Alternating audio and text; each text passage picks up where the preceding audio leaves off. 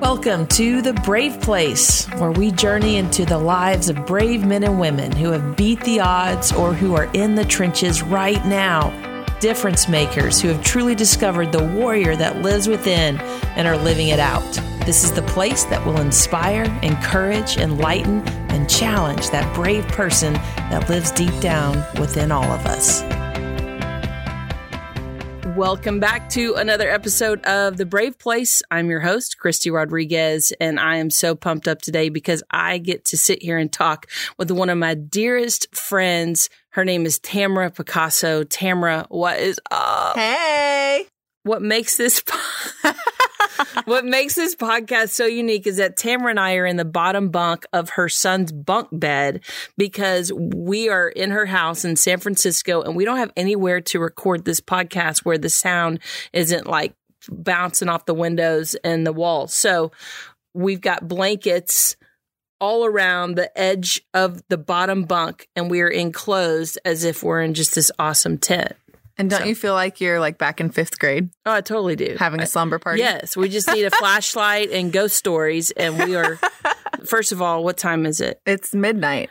It is midnight, but this is midnight for you. Yes. And where I live in Arkansas, this is 2 a.m. for me. Um, but this is what we have to do when because we have to wait for the kids to go to sleep.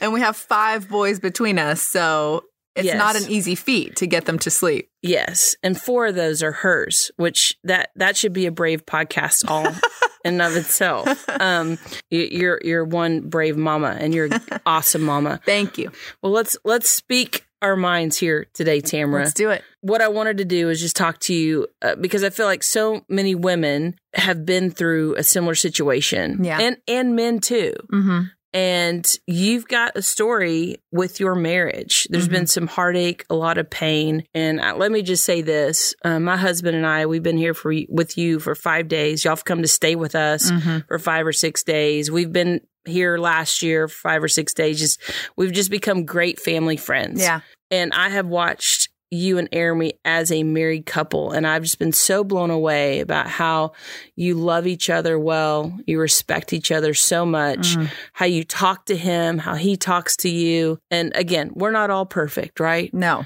But I will say, um, just the language you use when you're around him, and I'm not talking about cuss words, okay?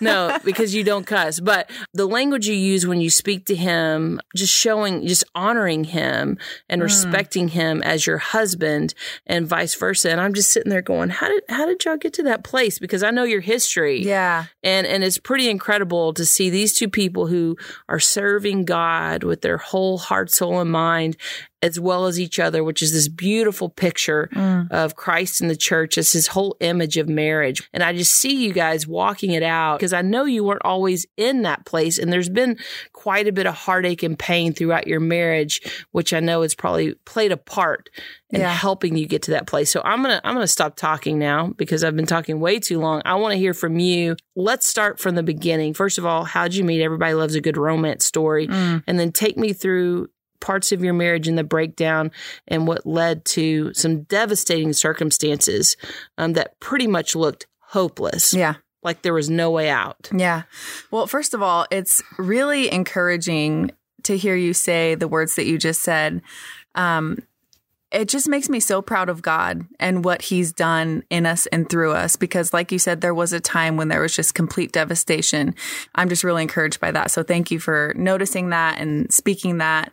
Um, it's really encouraging. So, to take it back, Oh man, taking it way, way back. When I was 10, I was best friends with his little sister and I used to go to her house and Arami was just so, he was 16, okay? You have met 16 year old punks. Sure. He was not that. He was the sweetest guy that gave an awkward mushroom haircut, buck teeth, like awkward looking girl the time of day. Even if he was annoyed by me, he'd be like, "What's up, tough girl? How you doing?" Like he was just nice, okay? And so at the age of 10, I declared to his family, "When I grow up, I'm going to marry Arami." Okay. And I would say it for years and years and years. There was just something about him that really struck a chord in my heart. Did he see the mushroom haircut and that was it? I mean, He absolutely saw the mushroom haircut, and that was it. it was not mutual at the time. um, but, you know, I ended up going to college. So when I came home from college, we reconnected, and it was like love at recite, love at later sight. I don't know. It was instant when we reconnected. It was Wow. it was instant, and we just have not been apart since. So wow. So starting out in marriage, were things good starting out? Things were great. I mean, we were really in love and excited and we actually got pregnant with our first son um around 1 year being married as planned. That was the plan. So Mhm. things were just going great, we Mhm. thought. And reality is about to set in, right? Reality is about to set in. Honeymoon phase is going to end soon. Yep. And it does. Mhm. And so tell me, tell me what started happening with you guys. The truth is that I was just an incredibly broken person coming into marriage. I mean, we're all broken Mhm. coming into marriage, and you put Mhm. two broken people together Mhm. who don't know how to communicate or express um, their brokenness and what they're feeling, Mhm. and it's simply a recipe for disaster. Then I just became this very um, outwardly confident, positive, exciting. Uh, Enneagram seven type person, life of the party, Mhm. um, but inside, I was extremely insecure, unsure. I mean, I went to church and did all the things, was involved in youth group, but I didn't truly have that relationship with God um, that grounded me. Mhm. Mhm. Well, and even two people that don't even realize their brokenness 100%. because you were young. I was so young. I was 19 when we got married. Okay. Yeah. And and you hadn't I mean, I know for me personally, like as far as me analyzing myself at age 19, I mean, that just wasn't happening. No. I mean, there's not that maturity going on where, you know, why do I do this or where does this stem from?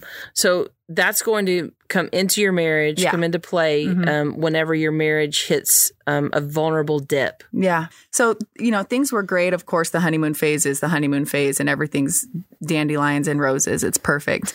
um, but, you know, we live in the San Francisco Bay Area. Things are expensive. We were freshly married. We didn't have any savings. Um, so, Arami gets this great job and starts working a lot of overtime and doing side jobs. And he's working, working, working 16 hour days for weeks straight, just working so much to provide for our new family, right? Um, and hustling, which is so admirable. But of course, there's a lack of time spent together and a lack of communication and a lack of connection. With an absent husband comes highlighted insecurities Mm-hmm. right? So sure. those insecurities in me, you know, without me knowing, of course, are then being, you know, coming to the surface. Shortly after, you know, all of this heavy workload starts coming in, we end up finding out that we're pregnant um, with conjoined twin girls. Mm, wow. Which was a complete shock. We were about 15 weeks along. Um, we are at a 3D 4D ultrasound place um, to find out the gender of our baby, actually. We had had multiple ultrasounds. They share a body and there are two heads. Hopefully, this is not too much information, but uh, you know there are two spines, and both spines are fully outside of the body. The brains are hemorrhaging, and sadly, we ended up losing them um, around 18 weeks or so, which was devastating. But as devastating as that sounds, like it, I, I'm looking at your face right now, Christy, and you just have this face of like heartbreak. Mm-hmm. And you would think that that's how I would have appeared back then. But in a very strange way, I kind of just wiped it under the rug and was like, okay, let's move on. Um, there were moments, of course, of of shock, but the truth is, I don't think I knew how to deal with what was happening Mm-hmm. at that time. And so, because of who I had become due to past circumstances, it was very easy for me to take a situation like this, go, okay, not going to deal with this. Goodbye. Let's move on. Um, which, of course, caused even more problems. That would show up later. That would show up later. Yeah. Because that's that's usually what happens. We we take those moments, we sweep them under the rug. Yep. We, we think they're gone, but they never are. Like you have to deal with them, you have to face them, or they will show up in other ways down the road. Yeah. I remember um, when we lost the girls, um, I'll never forget when my grandpa found out about it. He started weeping. We went to his house to tell him the news because everyone was calling us asking, What's the gender? What's the gender? So we went to my grandpa's house and he started weeping. And I remember looking at him thinking, oh my gosh, like, why is this hurting him so much? And in that moment, it was like a, a self awareness moment where I was like, why am I not weeping? Mm. Like, what's wrong with me? How come, why is he so sad and I'm not? Is he overreacting? Like there's like a numbness or an inability to tap into that Completely. reality and to feel what's happening. Completely. Because yeah. I had become such a shallow person by choice so that I wouldn't have to deal with so many things that had happened in my past. Wow you've kind of numbed out. You have swept things under the rug, but it still affects you. Yeah. And you're probably what looking for relief, I would say. Yeah. Even though Aramie knew that there were problems and was putting all this effort in to try to remedy what was wrong. I mean, there were times where he was, you know, pleading for me to please just explain how he could be better. I mean, I want you guys to know how incredible Aramie is, okay? Even during this time of disconnect, he was incredible and was doing everything he could to try to figure out how to be better, to fix what was happening. And the only way that I can explain where my heart was at the time is numb. It was just numb. There was no explanation that I could give um, at that time. And it's even hard now for me to articulate what was going on in my mind and my heart, but I was just numb. And when there's numbness, it's very easy for the enemy to come in and pry his way into your heart. And that's mm-hmm. exactly what happened. And I was spending a lot of time without Arami and there was no connection emotionally, physically, in any way. There was just, there was a lack of connection you know, when we were together, we were hanging out with our friends, and that's where it all um, went down. We had um, some really close friends that became like our best friends, and we spent a lot of time with them. Mm-hmm. And mm-hmm. somehow I just started receiving this attention from this other person, and I would receive these text messages and calls and visits that were completely crossing the line from a female to a male friend or a male to a female friend. And I knew it. And I knew it and I knew it was wrong. And I continued to allow it to happen. And lines just continued to be crossed. And then eventually it became a physical affair. And it was an affair for about a month before I shared the news with Aramie, um, which obviously completely devastated him. And I ended up moving out and into a home with this other man um, and stayed with this other man for about six months. And Aramie sought a lot of wise counsel and ended up filing for divorce. So we were almost legally divorced by the state of California. And my marriage was basically over. Arami had basically set the boundary that I was not to contact him or speak to him um, unless it was regarding our son and his visitation. Um, and he had to do that to protect his heart. And I was just still completely numb. To be honest, there were multiple times in the six months that I just, I would wake up from this numbness and just break down and feel like, what have I done? Um, but the truth is, I felt so deep down in this pit that was so slippery on the sides that if I even tried to crawl out of it, I would just fall back to the bottom. And that's exactly what happened. Multiple times I, I tried to leave or I would musk up the courage to say that I didn't want this. And I would somehow just end right back up at the bottom of the pit, just completely stuck. Mm-hmm. I felt so stuck and I told myself, well, I guess I guess I better just make the best of this life that I've made for myself, knowing that it was my choices that got me there. Um, knowing that I completely destroyed my family and probably ruined my son, um, living with all of this guilt, but also just pressing forward because I felt like it's the only thing I could do at the time. Mm. Well, and I think so many times we do that in regard to we turn back to our sin mm. um, to cope And all we know is there's yuck there and we don't like it. And so we go to any outside source and it's usually a sinful source Mm-hmm. um, because sin does feel good for a little while. It, it ends up taking us to a, a greater enslaved trap, right? hmm Um, but for those momentary moments of relief, we still go for it. Right. Um, and it puts us in that stuck, slippery pit, like you're talking about. And then, and then there's that that feeling of hopelessness. yeah. And it, sounds like that's where you found yourself. Totally. I I truly felt like there was no way out. So when you're living this life now with your new person hmm and this new relationship, hmm Aramy's over here living his life. You're totally separate. You're on divorce is on its way. You're just waiting for the papers, Right. basically. hmm Did you have anyone in your life that was speaking truth to you? There were actually three people, and I'll never forget this. Um, three people in the course of six months that held me accountable. One was my dad. Um, I actually didn't speak to him, but he would call me and leave a message on my phone saying, Tamara, we need to talk. And that alone spoke a million words to my heart because I know him. I know his heart. I know where he stands and what he was going to say to me. And that's why I didn't answer his calls or didn't call him back. Um, so, in a way, that was accountability.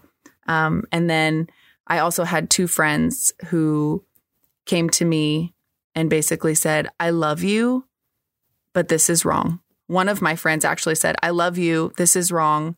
And what's the girl's phone number? Because I'm going to call and be there for her, the girl, the wife of the man that I was now living with um because he was married also. I was the ultimate betrayer at that time yet i somehow was so concerned with my own self that i felt betrayed by her wanting to be there for this other person. Um Which even is so parallel to whenever we are in sin. mm, Um, we are usually self centered so self-centered. And and you don't even realize it. And aren't we always trying to put the blame on someone else Mm-hmm. completely. Um, and then the third person was a friend of mine who would come visit me and we'd have play dates with our kids. Um, and one day she told me, Hey, um, my husband doesn't want me to come visit you anymore. And I was like, What? And she's like, Yeah, uh, he thinks that you're going to be a bad influence on me. And I'll never forget that moment. It was one of those really sobering moments. Um, and to be totally honest, it was one of the catalysts for me to come out of the situation that I had put myself in. Mm-hmm. Mm-hmm. And now over in Aramy's world, and I know at the time you didn't know this was happening, um, but this is one of the most amazing things to me. This shows me what kind of man Aramy is, Mhm. and it shows me the family he comes from, Yeah. which which is part of um, obviously what made him the man that he is. Yeah. And so later, you found this out. Tell those listening what was going on on Aramy's side. So basically, while I'm over here living with this person, Aramy's family, who is also completely heartbroken. I mean, this was devastating for them too, because I was their daughter in law, their sister in law, and we were very close knit. Now, all of a sudden, I've betrayed them too. Mhm. So they are just devastated, yet they're praying for me, for my soul, for my heart, for me to wake up, for me to come home, for restoration, for my son to have a not a broken family, for him to have a whole family. They're praying for this the whole time, even though they're angry and hurt and, you know, feeling all of those feelings of betrayal. Um, they just continued to pray for me, which my goodness is so incredible. despite the pain and hurt they're feeling, they're able to rise above that and walk in faith Yeah. and and step towards God no matter what. Yeah. No matter the pain, um, no matter the hurt, no matter the betrayal. They say, God, we trust you and we put this in your hands and we're going to pray for Tamara. Yeah. And I mean, that that is unbelievable to me. There, there's not many families that would do that if something like this occurred. I mean, they would side with their their family member and pray for their family member, but how often would they pray for Mm. the person who had the affair? The betrayer. I mean, this is real life loving your enemy. I mean, I think about that. I have four sons, and I think about today, I think about that happening to them. And would I really be able to be bold enough to do that? And I want to say yes, but I can't even imagine how difficult that would be. Mm-hmm. They're incredible, and God is so real in their lives. It's just awesome. Mm-hmm. So tell me what happened, um, because obviously I'm sitting here with you today, and you're happily married to Arami, mm-hmm. and you have such a rich, deep connection now. What snapped you out of that? I mean, what what brought you back? So um, we'll take it back to me being deep down in the pits of this hole that I can't seem to get out of, and that I've truly just accepted. And I am in the car driving with this man one day, and we're listening to K-LOVE, which is ironic. K-LOVE is our Christian station mm-hmm. locally here. Wow. Um, yeah, we're listening to K-LOVE, and a song comes on. The song is called You Are More, and it's like, You are more than the choices that you've made. You are more. Have you heard that song? I have. Okay. So that song comes on, and I start crying. And the guy looks at me and he's like, Come on, Tamara, are you serious? Are you still having all of these emotions? Like, are you, are you still crying about all of this? Because this has happened. Okay. And there are certain songs that just really make me wake up and the numbness starts fading. Um, and I just, I'm crying. And in that moment, I'm just kind of getting fed up with it. And mm-hmm. I'm like, yeah, I'm crying. Like, I'm getting kind of angry, right? And then after that, another song comes on and it's like, it's called Come Home. And the song starts wow. playing, Come Home. Then we're driving home and I'm just quiet the whole time. And we get home and he hops out of the car. He's like, come on. And I'm like, I'll be there in a minute. And he hops out and I hop on over to the driver's seat and I lock the doors and I pull out of the driveway and I leave. I had two sisters that lived right down the street. I call them up and I'm like, I'm leaving and I need your help. I need you to go get my stuff. And they're like, okay. So they go to my house and they get all my stuff. And I call up my grandma and grandpa and I'm like, I need a place to stay. And they're like, you can't come here unless you mean it. And I'm like, I mean it. And they're like, then you can come here. So I go there. Uh, and to be totally honest, you know, for a long time I thought, oh, it was the songs that gave me the courage. But the truth is that I had the conviction in me the whole time. Mm. And there were moments of that surfacing.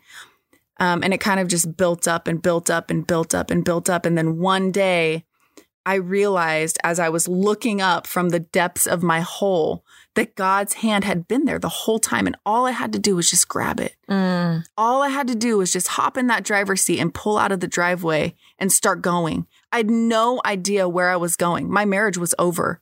So I wasn't doing this to save my marriage because it was over, but I was doing it to save my soul. Mm. Wow, that's powerful. So what happened next? So then I I move in with my grandparents and I call Arami up and he's like, "Yeah." And I'm like, "Hey, I just want to let you know you can pick up little A at my grandparents' house today." He's like, "Okay." Bye. Click. So I'm at my grandparents' house and he comes. He comes inside, you know, they love Arami like I said and he's like, "What are you doing here?" And I'm like, "I live here now." And he kind of laughed a little bit and was like, "Okay." And then he leaves. I mean, just imagine being him and mm-hmm. like, yeah, right. Like, I mean, I, I honestly can't even imagine the flood of confusion and emotion he was feeling during all of this. Um, so he leaves. And then, you know, he comes back again the next time and the next time. And it's like, okay, what's going on here? And insert K-LOVE again. Uh, I was listening to K-LOVE one day and I heard an advertisement for uh, something called A Weekend to Remember, which is a marriage retreat. Um, and I heard heard the um, advertisement and was like, oh yeah, well, must be nice. Like I ruined that one, you know. Mm-hmm. Um, and then I heard it again the same day, and it just really like resonated with me. And I was kind of like, God, I mean, at this time I was trying to talk to God a lot and I was reading the word and I was like trying to save myself. I mean, I I was in a pretty bad place. Um, all of that numbness had faded away, and there was a lot of emotion happening. Mm-hmm. Um, I was depressed and I was confused and I was hopeful, but like not hopeful all at the same time, you know, just really all over the place. Like, who am I? Who, who actually am I? Mm-hmm. And is there hope for, for me? Mm. Um, so I'm hearing this and I'm like, God, am I crazy? Am I making this up? Am, am I making something of this that's not actually happening? Like my marriage is over. So because I was crazy, I called Aramy up and was like, hey. And he goes, yeah. And I'm like, I heard an advertisement for this this marriage retreat. It's called the Weekend to Remember, and I just wanted to know if you'd go with me. And he's like, "No." And I was like, "Okay." But um like I heard it twice today. And I mean, I, I don't, I don't, will you just pray about it? Like, can, can you just pray about it? And if you feel nothing, then I promise I'll never bring it up again. But I, I don't know why. I just, can you just pray about it? He's like, yeah, okay, sure. Okay, bye. Bye. Well, that night he comes to pick up little A and he goes, I don't know what's going on. But yeah, I'll go. Wow. So um we go.